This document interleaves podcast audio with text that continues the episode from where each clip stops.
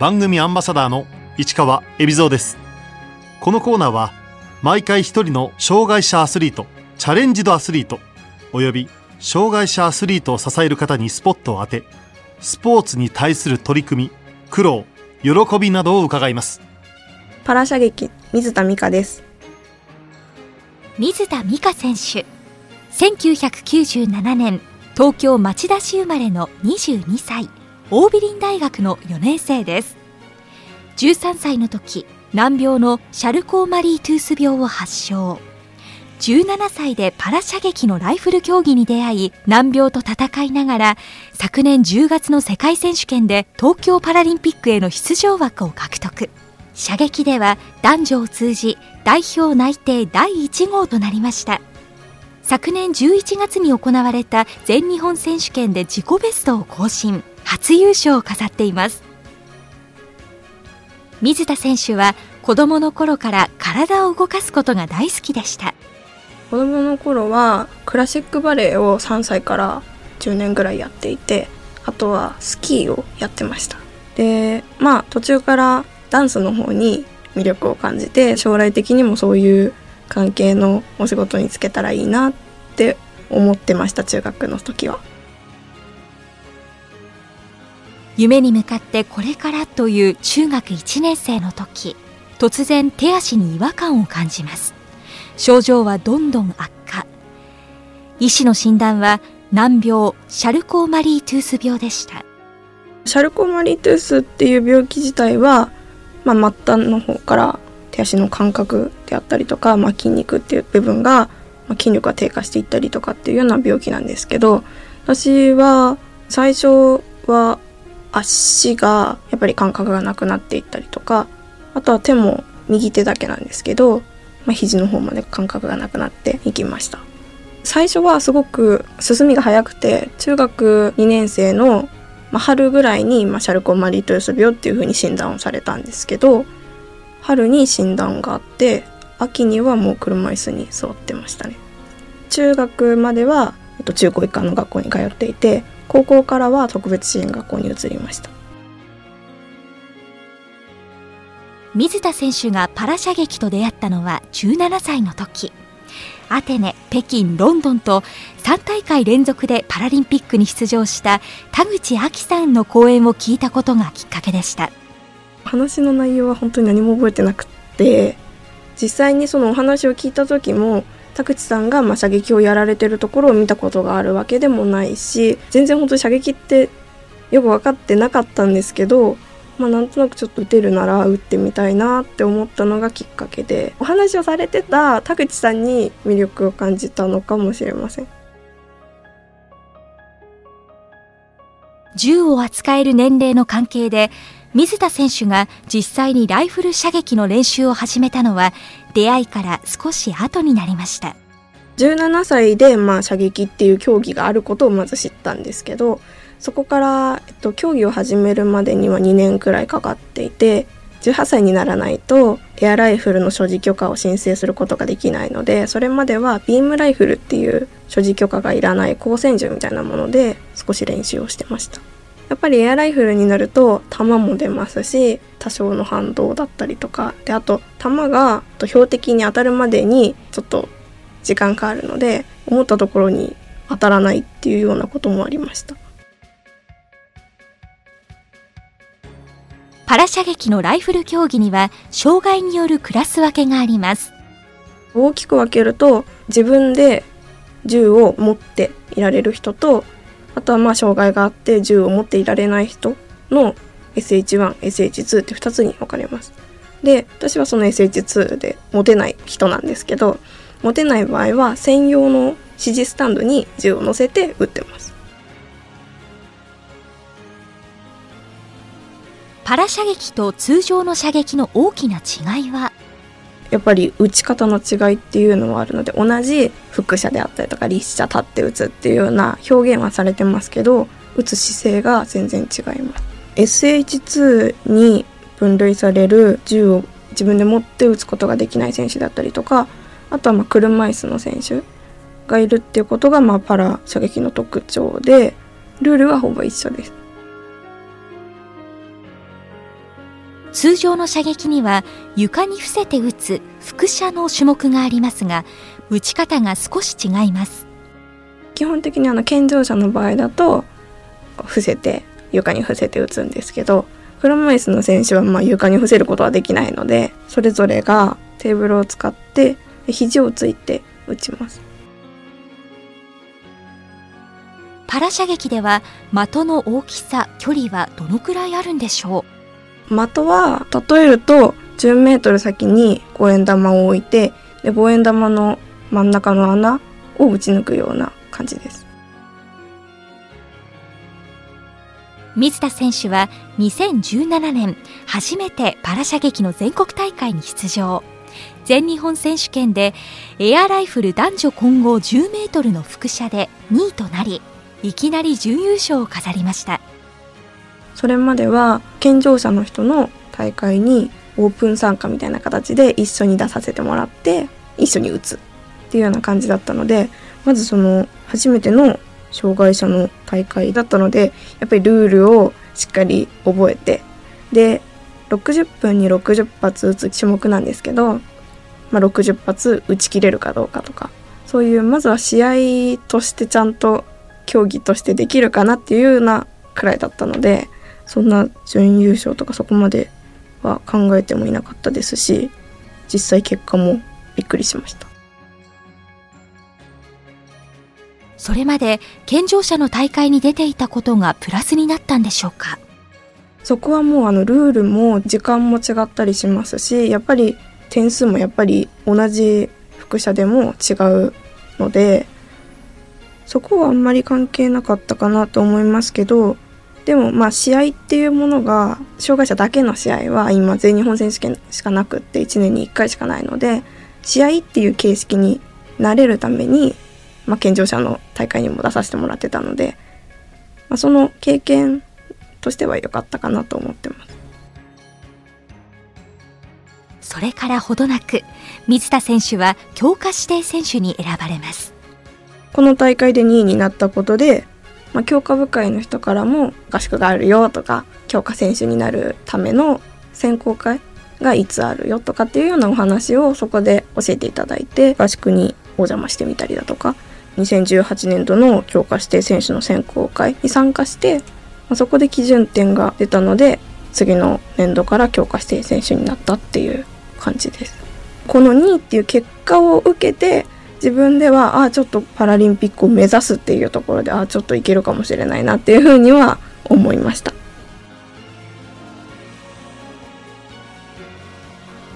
水田選手が初めて出場した国際大会は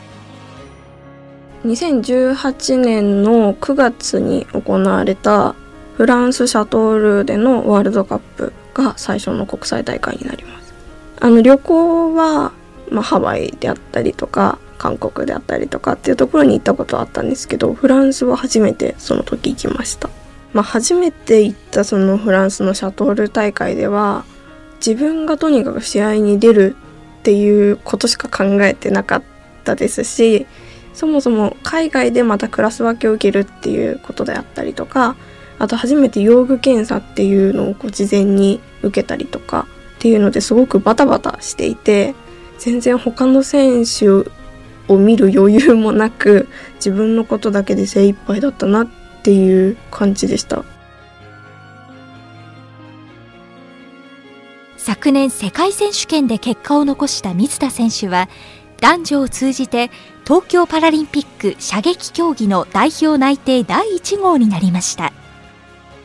パラリンピックに出るために最低限必要な資格 MQS っていうものがあるんですけどその基準点を最低2回出さないと行かれないんですね。でその2回をまだクリアしていなかったのでそこは絶対に取らなきゃいけないっていう思いで世界選手権は行きました。まあ、そもそも世界選手権では、まあ、自己ベストを更新するっていうことを目標に行ったのでそこの点数に全然足りていなくて。でまあその点数にあんまり足りてなかったのでやっぱり出場枠は無理だったんだろうなと勝手に思っていて、まあ、取れたよって教えてもらった時は嬉しいとかっていうよりもまずほっとしました。水田選手を指導パラリンピックに導いてくれたコーチはどんな方なんでしょうか？ずっと始めた時からお世話になってるコーチ鳥居コーチっておっしゃるんですけど鳥居さんは基本的に週に1回足立区の総合スポーツセンターの中の射撃場で練習する時にお世話になっています。で私だけに教えてくださってるってわけではなくってスポーツセンターに来てる人がなんかわからないことがあったら鳥居さんに聞こうってなってたのがまあ、東京パラリンピックもあり私がまあパラを目指すって言ったこともあってだんだんこう最近ですねコーチってもう勝手に呼んじゃってるんですけど東京都出身のアスリートということで周囲の期待も大きい水田選手。パラ射撃の会場は埼玉県朝霞市です。東京で開催されるパラリンピックなのでまあ埼玉ですけど。まあパラリンピックっていう舞台だからっていうのは関係なく自分の最大限のパフォーマンスをできればやっぱり結果も点数もついてくると思うのでそういったところもこう重視してこれからも練習していきたいなと思ってます。東京パラリンピック開幕まであと7ヶ月。本番までに水田選手が目標にしている大会は？あの大会としてはまず3月と5月にワールドカップがあります。それがまあパラリンピックまでの海外での試合かなっていうふうに思っていて、まあ、日本での試合と海外での試合とやっぱり点数にちょっと開きがあるので調整の仕方がやっぱりちょっと日本での試合とは違うのかなっていうふうに思ってます。海外の試合だと現地に入ってから練習ができる日っていうのがもう決められているので銃に触る触らないっていうのが大きいかなって少し思ってるんですけどそこを抜きにして、まあ、コンディションを整えたりだとかそういうところで環境を整えていければいいのかなとも思ってます。昨年11月に行われた全日本選手権で水田選手は自己ベストを更新。初優勝を飾りました。現時点本当に今の時点ではメダルを目指せる位置に自分はまだいないと思っていてまずパラ射撃って本戦をやって上位8位までの人がファイナルって言って決勝に残るんですね。まだその私ファイナルにも残ったことがないのでまずはファイナルに残るっていうことが先かなって思ってます。現在水田選手はオービリン大学の4年生です。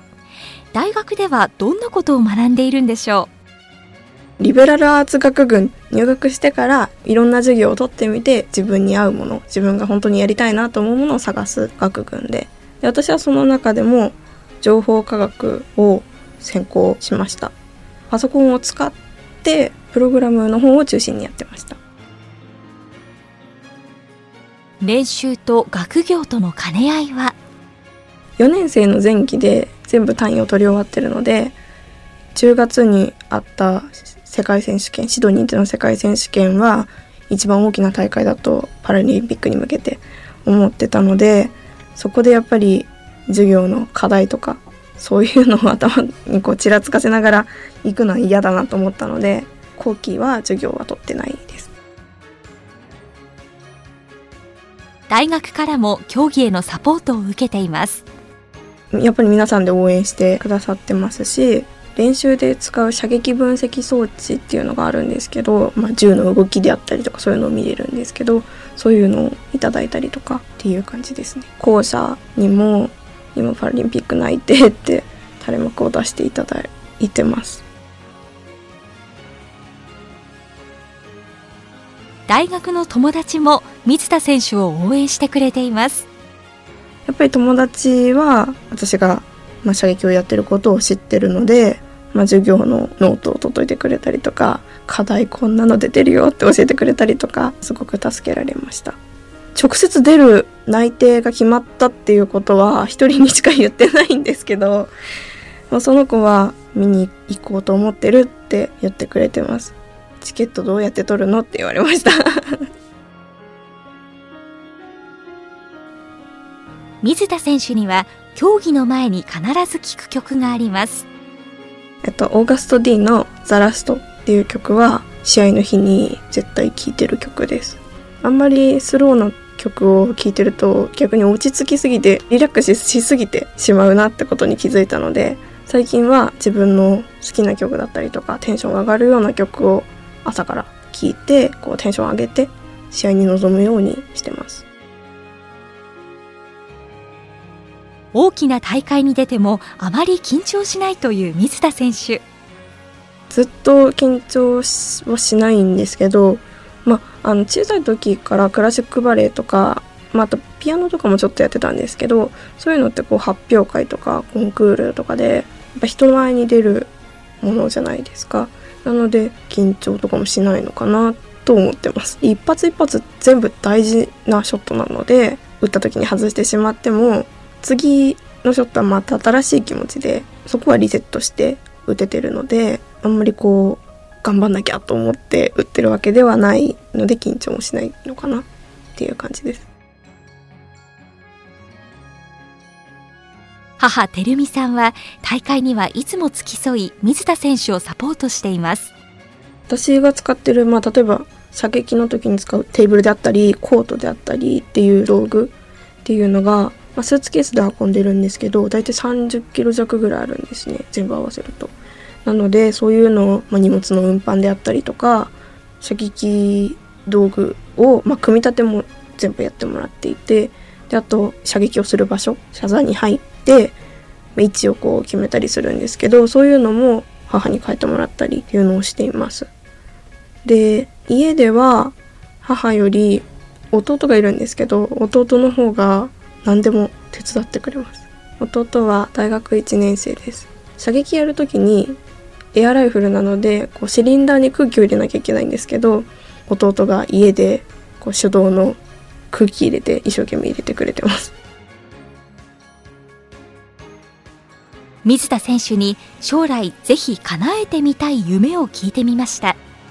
実際私も全然知らないで始めたのでパラ射撃の存在をもっと本当にいろんな人に知ってもらいたいですしパラ射撃を若い人にももっと始めてもらいたいな。いやあの競技人口が増えていったらいいなと思います。エアライフルを所持するための申請が18歳からっていうこともあるでしょうし今 SNS でも少しずつ射撃のことを発信したりとかしていってるのでパラ射撃に興味を持ってくれる人が増えたらいいなと思ってます。射撃ってやっぱり対戦競技じゃなくて自分がいかにどういうパフォーマンスをするかっていうようなことなのですごく自分と向き合ってる時間が長いんですね。ま、私自身も射撃を始めてからそうやって自分自身と向き合う。自分の体であったりとか今どういうことを思ってとか。っていうところと向き合うことが増えたのでそういうところが、まあ、射撃をやる上での魅力だと思います。